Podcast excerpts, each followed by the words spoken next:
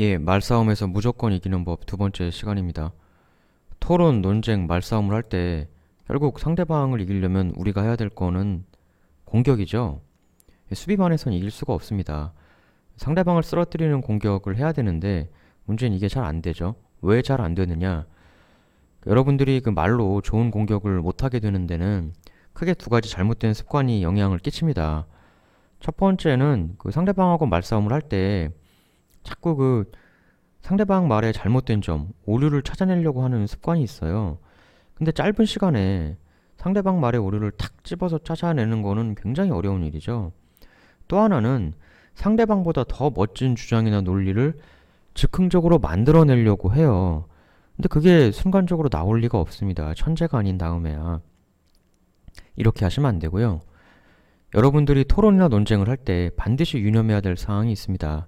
절대 상대방을 내가 무언가 말을 만들어내서 이기려고 하셔서는 안 됩니다.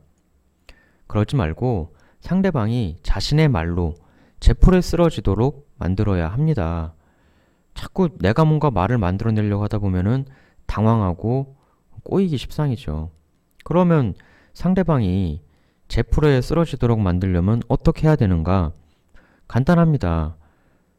이것만 기억을 하시면 되는데요. 내가 말을 할 게 아니라 상대방에게 질문을 하십시오. 그리고 상대방에게 너 이러이러한 말을 하라고 요구를 하십시오. 최강의 공격법은 바로 질문이다. 라고 생각을 해두시면 될 것 같아요. 그 하나 이제 그 말싸움의 사례를 보죠. 어떤 두 직장인 동료가 있는데 그 한 동료가 이제 상대방한테 이렇게 공격을 합니다.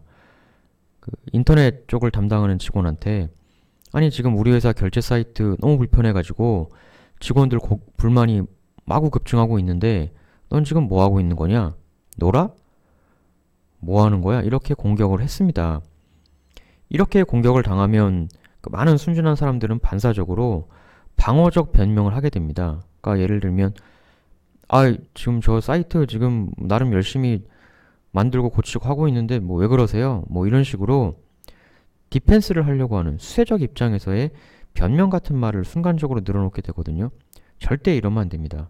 공격을 당했을 때는 절대 변명을 해서는 안 되고요. 공격을 당하면 반드시 공격으로 되갚아줘야 됩니다. 근데 갑자기 공격을 당했기 때문에 상대방은 공격을 준비해 왔고, 근데 난 그 준비해 온 공격을 준비 없이 받은 거죠. 순간적으로 상대방의 공격만큼 좋은 공격을 내가 생각해내기가 어렵죠. 그럴 때 쓸 수 있는 게 바로 질문 공격입니다. 저 같으면 만약에 야 사이트 관리 왜 이렇게 개판으로 했어? 라는 공격을 받았을 때 이런 식으로 질문 공격을 해서 시간을 벌 것 같아요. 아니 그러면 당신 지금 우리 사이트 뭐 기능에 대해서 저를 비난하셨는데 혹시 우리 사이트 월간 방문자 수가 총 몇 명이나 되는지는 지금 알고 계십니까? 그 사정 정확히 알고 하시는 얘기예요? 이렇게 물어볼 거예요. 예를 들면 이렇다는 거죠. 상대방의 공격에는 반드시 역공을 가해야 되고 그 역공을 가할 때 가장 먼저 편하게 생각해 볼 수 있는 게 바로 질문이라는 겁니다. 여러분들의 고민의 초점은 어떻게 하면 내가 좋은 말을 만들어낼까가 아니라 어떻게 하면 상대방을 난처하게 만들 만한 질문을 할 수가 있을까? 이걸로 고민의 초점을 맞추면 말싸움이 굉장히 쉬워지는 것을 느끼실 수가 있을 거예요. 그러면 이 질문 공격을 쉽게 내는 방법은 뭐냐? 간단한 것들을 좀 알려드리도록 하겠습니다. 제일 편한 거는 근거 추궁형 질문 공격이에요. 그러니까 예를 들어서 어떤 사람이 우리나라의 복지를 줄여야 된다. 라는 주장을 했다고 해보죠. 그럼 내가 복지 전문가가 아니어도 이 사람보다 훨씬 무식해도 상대방을 아주 간단하게 공경에 빠뜨릴 수가 있습니다. 질문만 던지면 됩니다. 편하게 이렇게 질문을 던져보세요. 복지를 줄여야 한다고?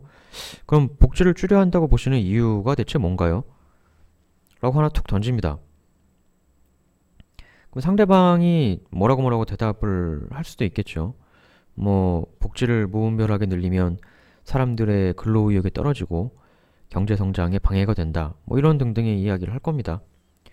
그럼 이렇게 상대방을 얘기하게 만들고 나서 상대방 말 중에 하나를 딱 꼬투리를 잡아서 거기에 대해서 또 근거를 요청하는 질문을 던지시는 거죠. 아, 복지를 줄이면 사람들의 그 여- 근로 의욕이 떨어진다고 하셨는데 그거에 대해서는 무슨 정확한 과학적이고 통계적인 근거가 있으십니까? 한번 제시를 해봐 주시죠. 복지를 올리면 경제 성장률이 떨어진다고 하셨는데 그거에 대한 과학적 근거가 있으신가요? 한번 보여줘 보시죠. 라고 하는 겁니다.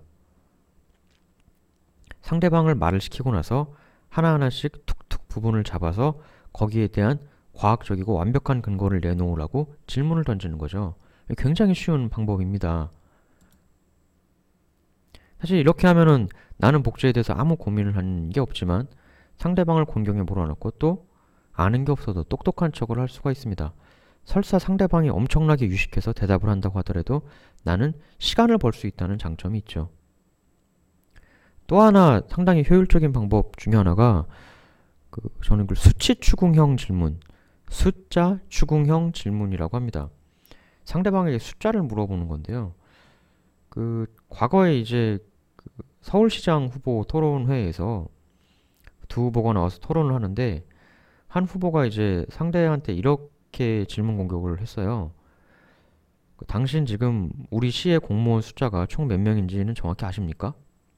혹은 우리 시 1년 복지 예산이 얼마인지 정확히 아십니까?